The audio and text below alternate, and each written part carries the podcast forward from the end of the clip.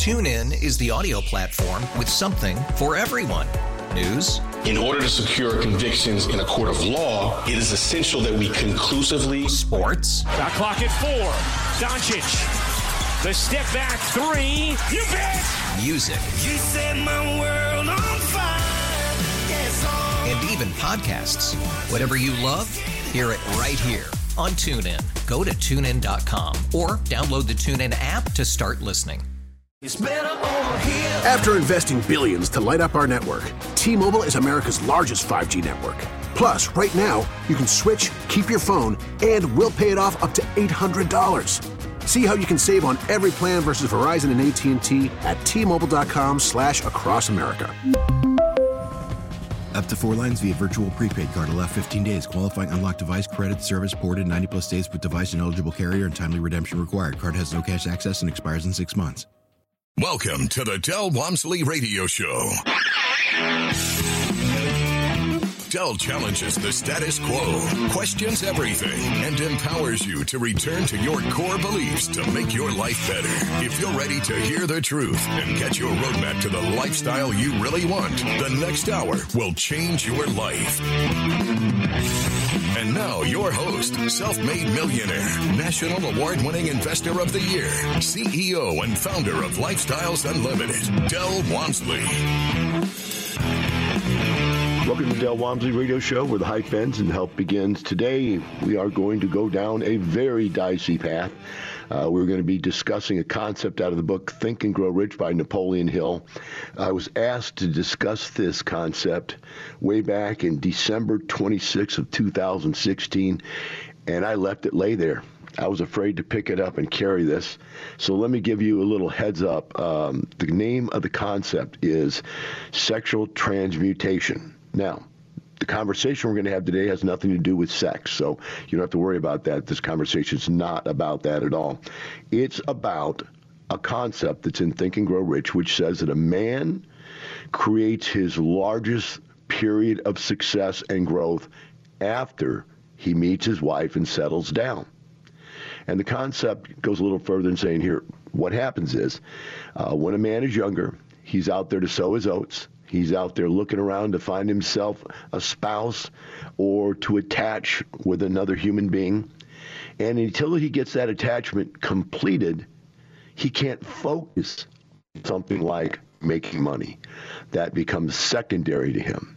However, once he becomes attached, his female counterpart is going to create demands upon him, whether or not it's a demand or it is his desire to create um, such demand. In other words, he either she demands him buy a house for the family, or he wants to supply a house for the family. I'm not sure if it really means either way any different. But the bottom line is, is that now this man has accumulated a family, a wife, kids, and he now has changed his focus. He's not out there looking to sow his wild oats anymore. That amount of energy can now be transmuted from sexual energy of trying to acquire a spouse, transmuted to earning energy for trying to acquire wealth. And that's the concept that Napoleon Hill espoused. Now, when I first started thinking about it, I didn't know where to go with this. It was really a, a, a difficult concept because I was afraid it's so politically incorrect to think that number one, men are the workers in the family. Come on, think about this. Can you imagine the number of people, uh, not that listen to this particular show, because I don't think that we have that larger group of people that would be offended by it. But can you imagine out there if this was being presented as an idea on a talk show? They would lose their minds. Can you see the like the five ladies, whatever the the you know show they have in the morning, you know the morning show? Could you imagine them? Us saying that men are millionaires, first of all, not women. And second of all, saying that men do better after they have a woman and that they're, you know, just the whole concept is so uh, perverse from a politically correct point of view. And so as I looked at it, I thought, man, this is this is too dicey. Uh, where are the facts to be had in this kind of conversations. What was really bothering me, I didn't really know. I couldn't figure it out. Uh, and then I started thinking, you know, my first thought when I thought about this is this is not a true statement anymore. This is an idealism. This really was my first thought was this is an idealism from the past that nowadays that the gender identification has been so skewed in our society that men have been taught to be and act like women and women have been taught to be and act like men that any such statement right? Any such statement just couldn't be true anymore because we have blurred the issue. We have blurred the lines of male and female responsibilities in our society. Uh, I thought about how many women are in the workforce now, uh, whether they be single women or husbands and wives.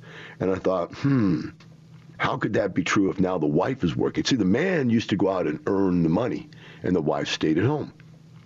And so I thought, hmm, man, that just isn't going to work. There's no argument to this uh, concept anymore. It just doesn't seem likely.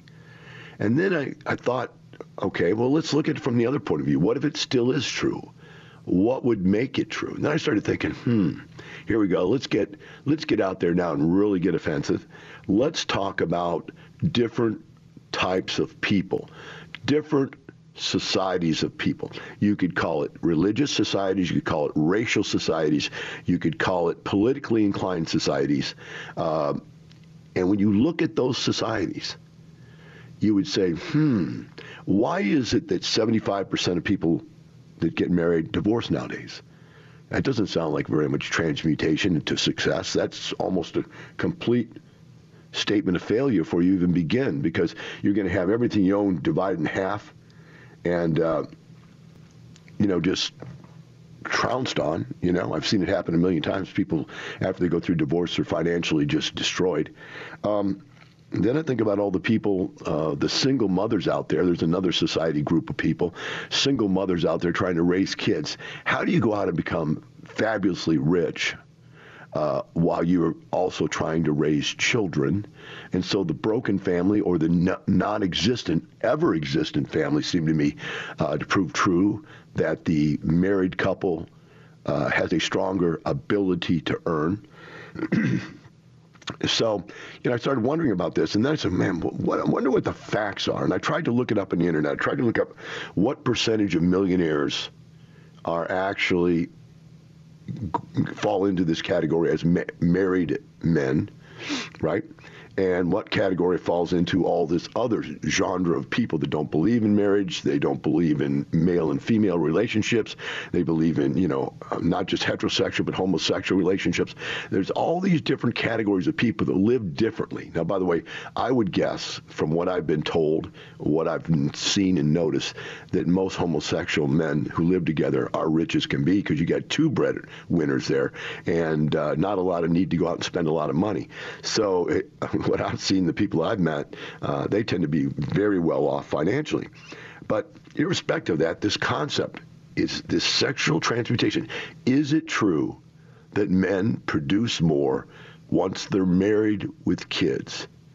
Is it true that because of that they buy houses more often, they maintain income, providing positions longer and stronger than everyone else? Well, again, I, I scavenged the internet, looked up everything I find, and I finally found this interesting statement. It's called Portrait of a Millionaire. And it comes from the book The Millionaire Next Door. And this guy did this research and found, he said, who are the real millionaires in our society? And his point was the real millionaires in our society are not the people you think. They're not the guys driving around the big cars because those guys are broke. They're not the guys with the big watch, the expensive suit because those guys are broke. It's the average mom and pop entrepreneur. In other words, this article has the statement that I was looking for, and I'm going to share with you right now. It's called The Portrait of a Millionaire uh, out of the book The Millionaire Next Door. It says, Who is the prototypical American millionaire? What would he tell you about himself? And first, number one statement was, I am 57 years old married with three kids, about 70% of us earn 80% of our family's household income. There it is. That is the research. That is the statement, right? Average person that's a millionaire is at least 57 years old or older, is married with three children. In other words, Napoleon Hill's concept of sex transmutation is 100% still real.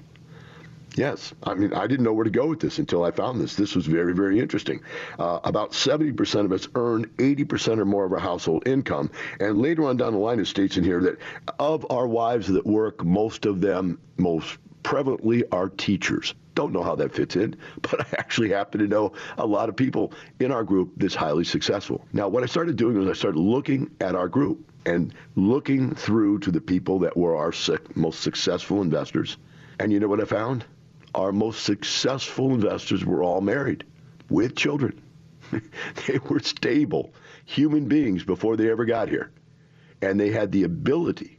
Now, one other caveat I want you to understand, and that is this, is that in our group, there are women investors that are very successful, but they're married. So whether or not they've taken on the mantle of an income earner for the family still doesn't break the model that they are 57 years of age, producing a large percentage of the income. Many of the women that would normally be stay at home moms are now out there running the family's business as the operating partner of the family business of real estate. We'll take a short break. We'll be right back with the Del Walmsley Radio Show.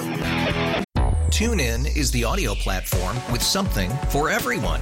News. In order to secure convictions in a court of law, it is essential that we conclusively. Sports. Got clock at four. Doncic. The step back three. You bet. Music. You set my world on fire. Yes, oh. And even podcasts.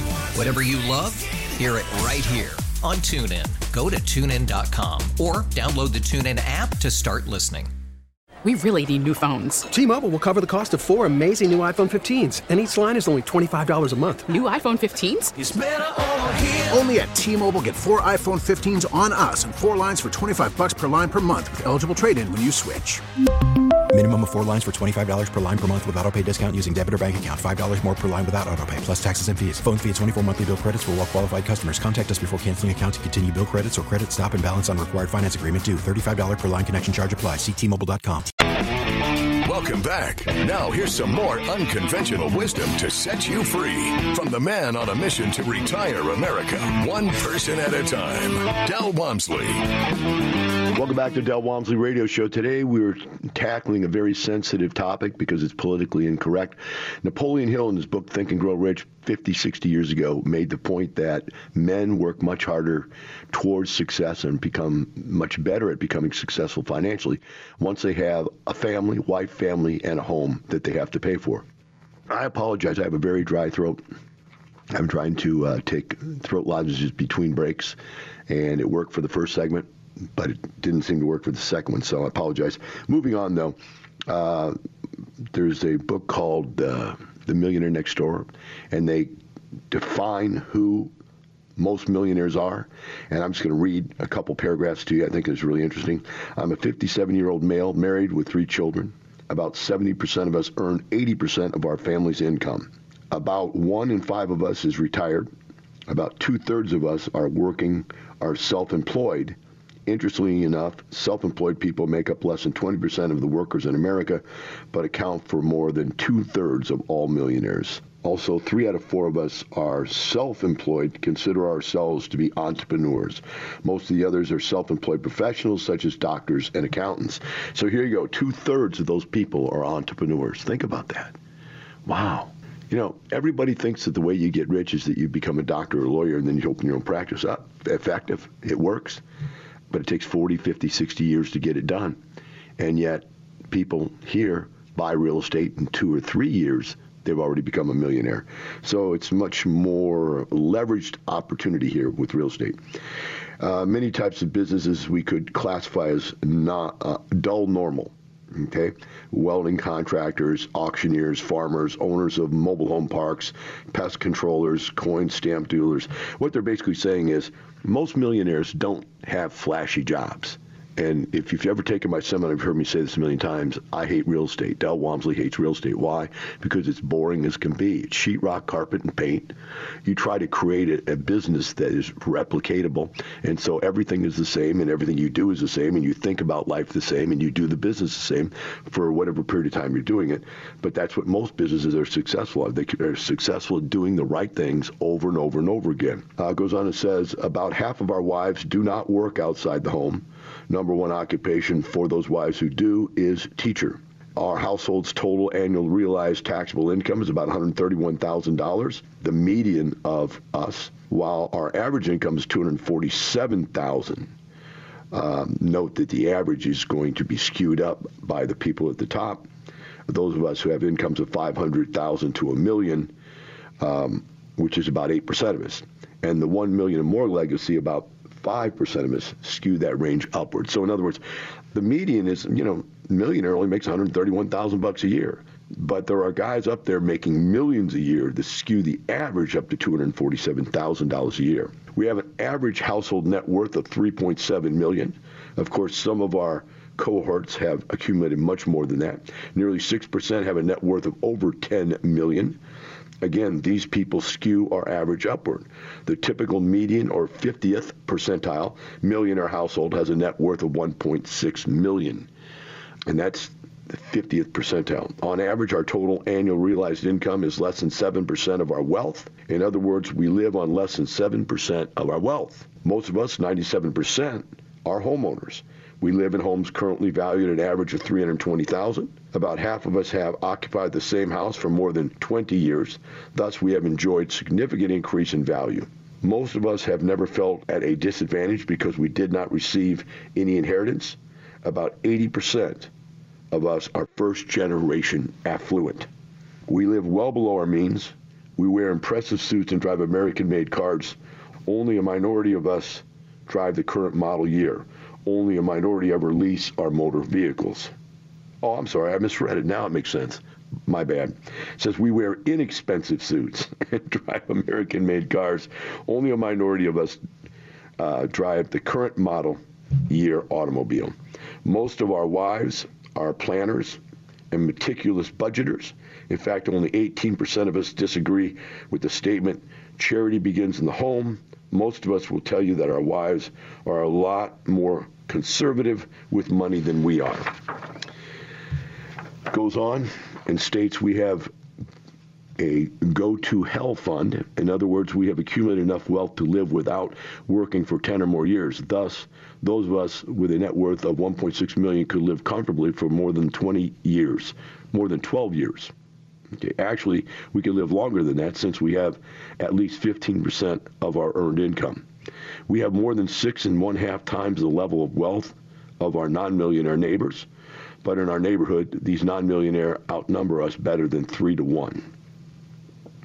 As a group, we are fairly well educated. Only about one in five are not college students, and many of us hold advanced degrees. Well, I'm the one in five that doesn't have that college education. 18% have master's degrees, 8% have law degrees, 6% medical degrees, 6% PhDs. Only 17% of us or our spouses ever attended a private elementary or private high school. As a group, we believe that education is extremely important for ourselves, our children, and our grandchildren, we spend heavily on education.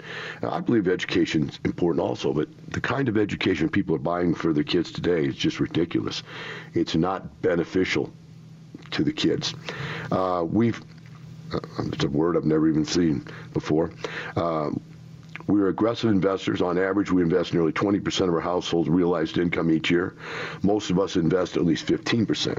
79% of us have at least one account with a brokerage company, but we make our own investment decisions. Well, I don't have an account. Well, I actually do. I have one account with a brokerage department. No, it's not. It's a it's a mutual fund. I take that back. And, and the reason I have that is I put $2,000 in a IRA when I was 20 years old and just for the entertainment value alone, I've let it sit there and accumulate. And I, I don't touch it, I don't do anything with it. I, I, don't put anything in it, I don't take anything out of it.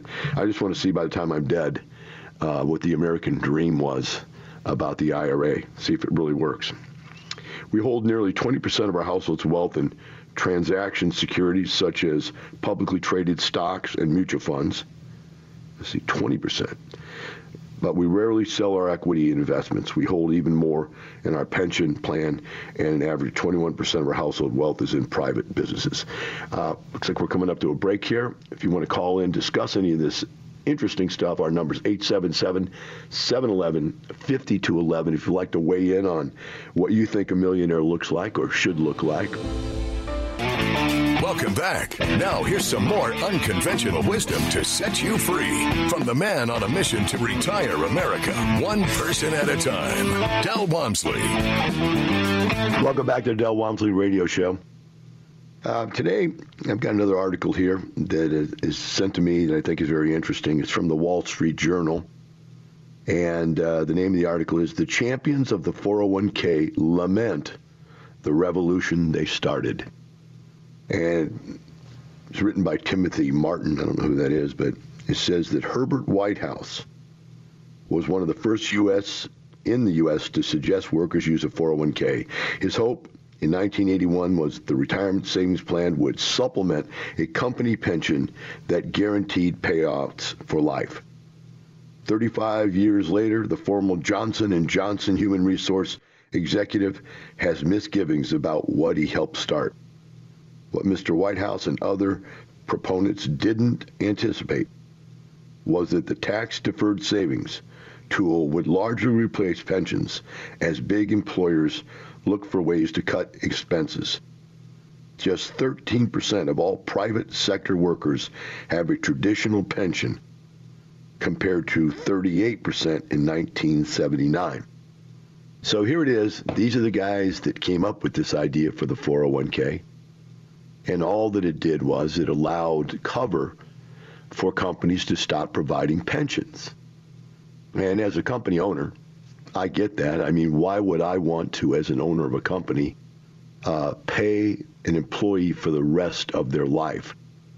That concept of pension is what has broke almost every U.S. city, many U.S. states, U.S. government, federal government, because it becomes impossible for a larger and larger number of people to collect money from a smaller and smaller group of people that are working.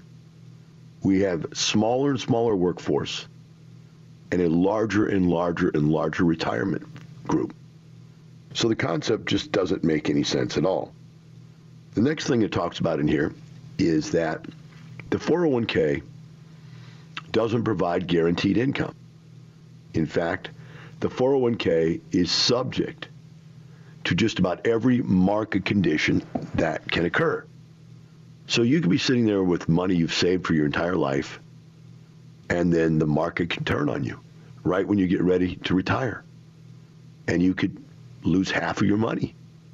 Literally, people lose half of their money in a, in a stock market uh, correction. I like the way they call it correction instead of a crash.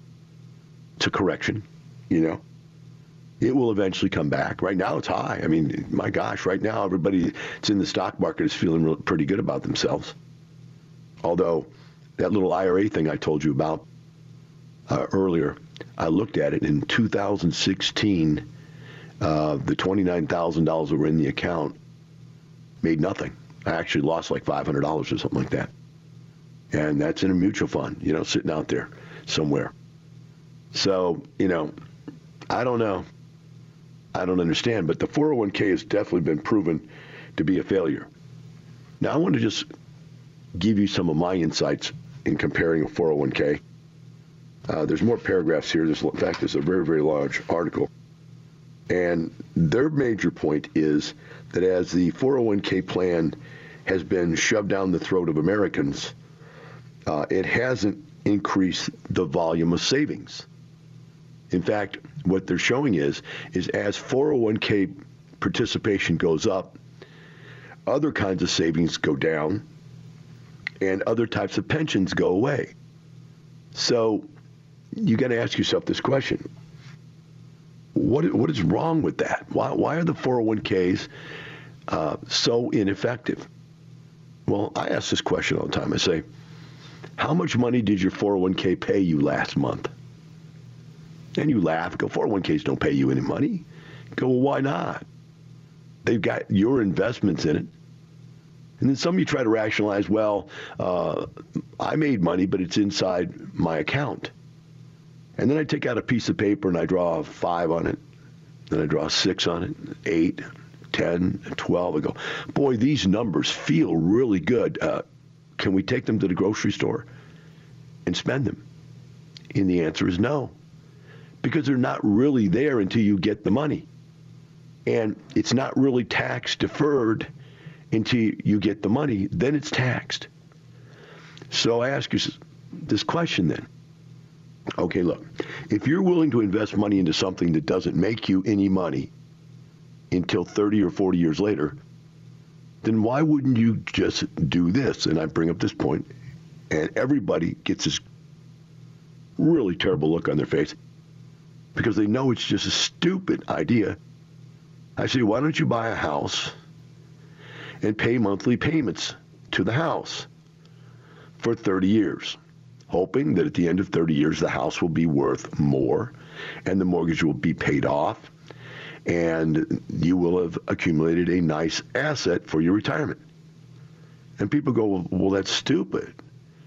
Why wouldn't we rent it and make money while we have it? That's exactly right. It's stupid to put money in a 401k that doesn't pay you any money. Think about it. The 401k is actually eating your money every month. You are living on less than what you earned because you're putting it in a 401k. If you were to do that with a second house and be paying that, people would look at you and go, boy, you're dumb. Why do you have a second house you don't live in and you're paying for? But that's what you're doing. And then your, your rationale would be, but 30 years from now, it's going to be worth something. And my rationale would be, well, 30 years from now, that house is going to be worth something. But it's still a stupid idea. And I bring up the point. Wouldn't it be better to have an investment that does the same thing that 401 does, which is create tax-free income, which real estate done correctly can produce tax-free income, or at least tax-deferred income, if you want to call it that, and has a great potential for upside capital gains, appreciation, and so forth. But at the same time, pays you money every single month, pays you a dividend. Now, why cannot you out there listening to this for the first seventh, tenth, fiftieth, hundredth time not understand that? There is absolutely no rationale to a 401k. None. It doesn't pay you any money. Rule number one investing is don't lose money. You lose money all the time in a 401k. How do you lose money? Well, number one, you don't control what it's invested in. Number two, they charge you abnormally high fees to be in the 401k. They limit the investments that you can do within the 401k. If you take the money out, you not only pay the normal taxes, but you pay penalties on the money. So it's it's like the, the government has a Ponzi scheme to keep you in a Ponzi scheme. It's a ridiculous concept. So what's going on here in this article, it's actually like three or four pages here. I didn't bother to go deep enough into it because I was really researching this stuff about sexual transmutation all morning. But it, it, what it's basically saying is, is that the 401k has failed. And that the people who created it are now looking at it going, hey, we did everybody wrong. This is a mistake, right? That's what they're saying in this article. Then it goes on to another article that I think is interesting. It says there is a savings struggle. The percentage of disposable income Americans set aside, including for retirement, has dropped radically. Um, some believe it's the, is due to the 401k and think those measures uh, should be changed. Some people, like Obama administration, believe that there should be forced and mandated payments into a 401k. Uh, and they've tried. They've done a couple different things where they said, number one, they're going to take your 401k away from you. This is the Democrats that did this, by the way. So they're going to take your 401k away from you and force you to buy government bonds so that it's not subject to the volatility of the stock market, so that there is some cash flow from it when you retire. Right? That was one plan.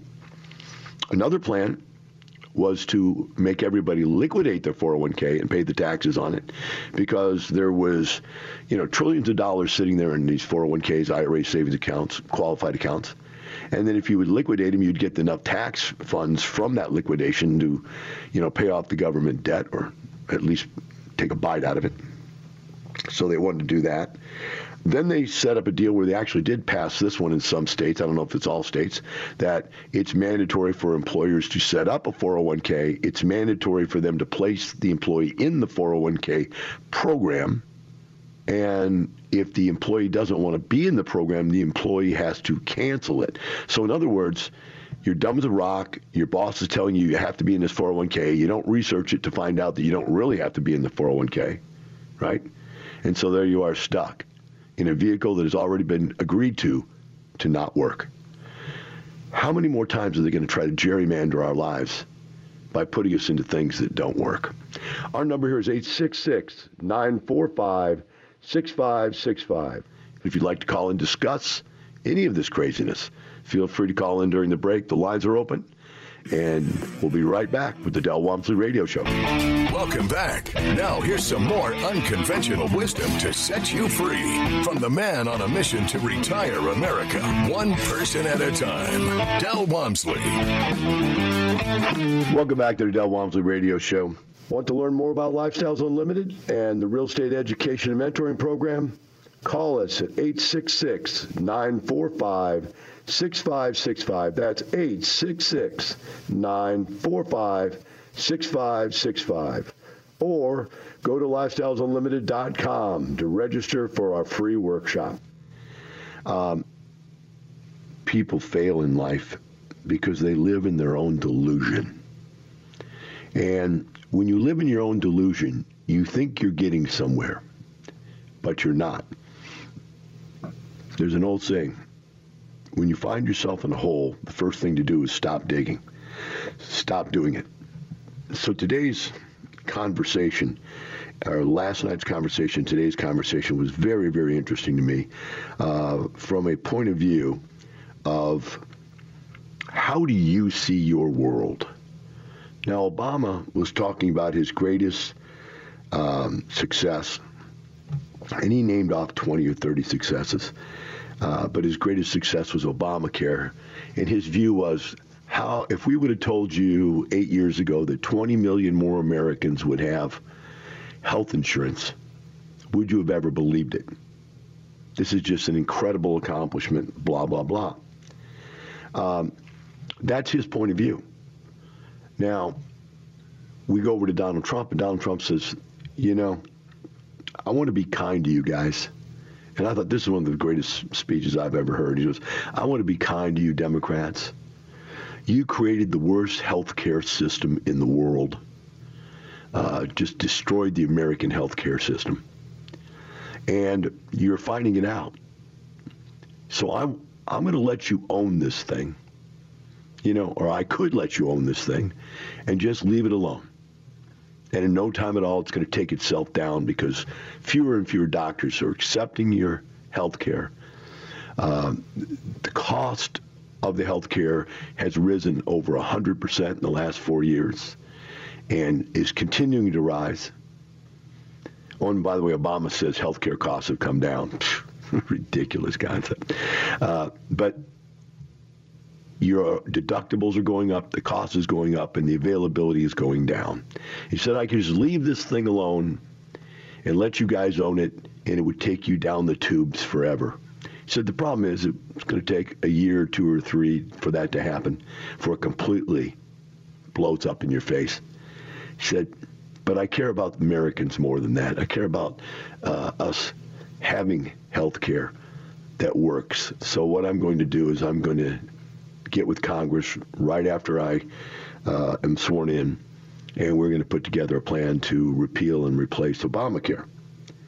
Now, that's just a statement that's dated, and if you listen to this, uh, you know, later on down the line, you might think, well, that was a, a, a, dated statement. This isn't really worth listening to. No, this is absolutely worth listening to. Doesn't matter when you listen to this particular podcast and radio show, and that is Stop believing your own lies. You are not as financially successful as you believe you are. You are not, and you're mad. I get people telling me all the time, I hated you for the first couple of days or weeks that I listened to you. I couldn't stop listening to you because you were saying things that made sense, but I hated you for it.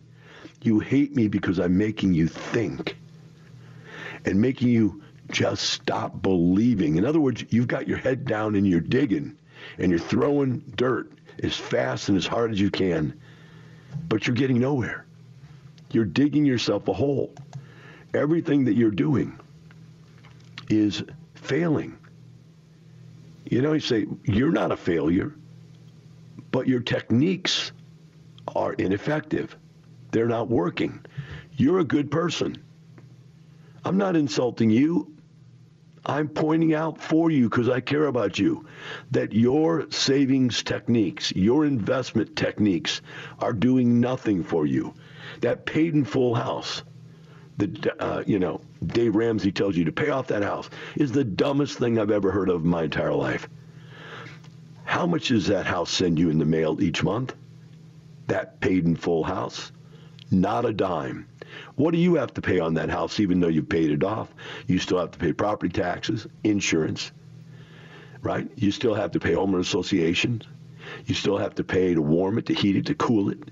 You still have to pay all of that stuff, even though you paid it off. So you can't say you've actually paid the house off and live there free. You don't live there free. You pay to live there. You just lowered the payment.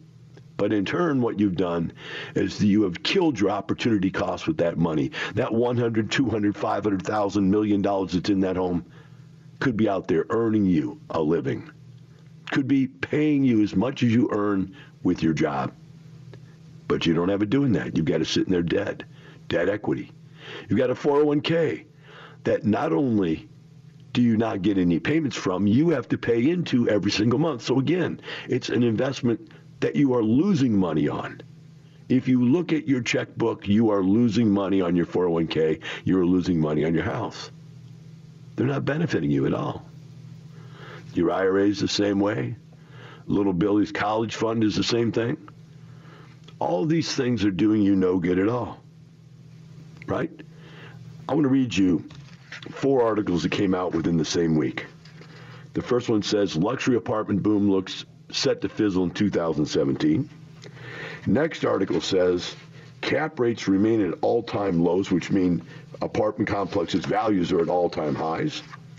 The next one says strong rent growth and occupancy rates fuel investor interest in the apartment communities. Average rent increases month over month.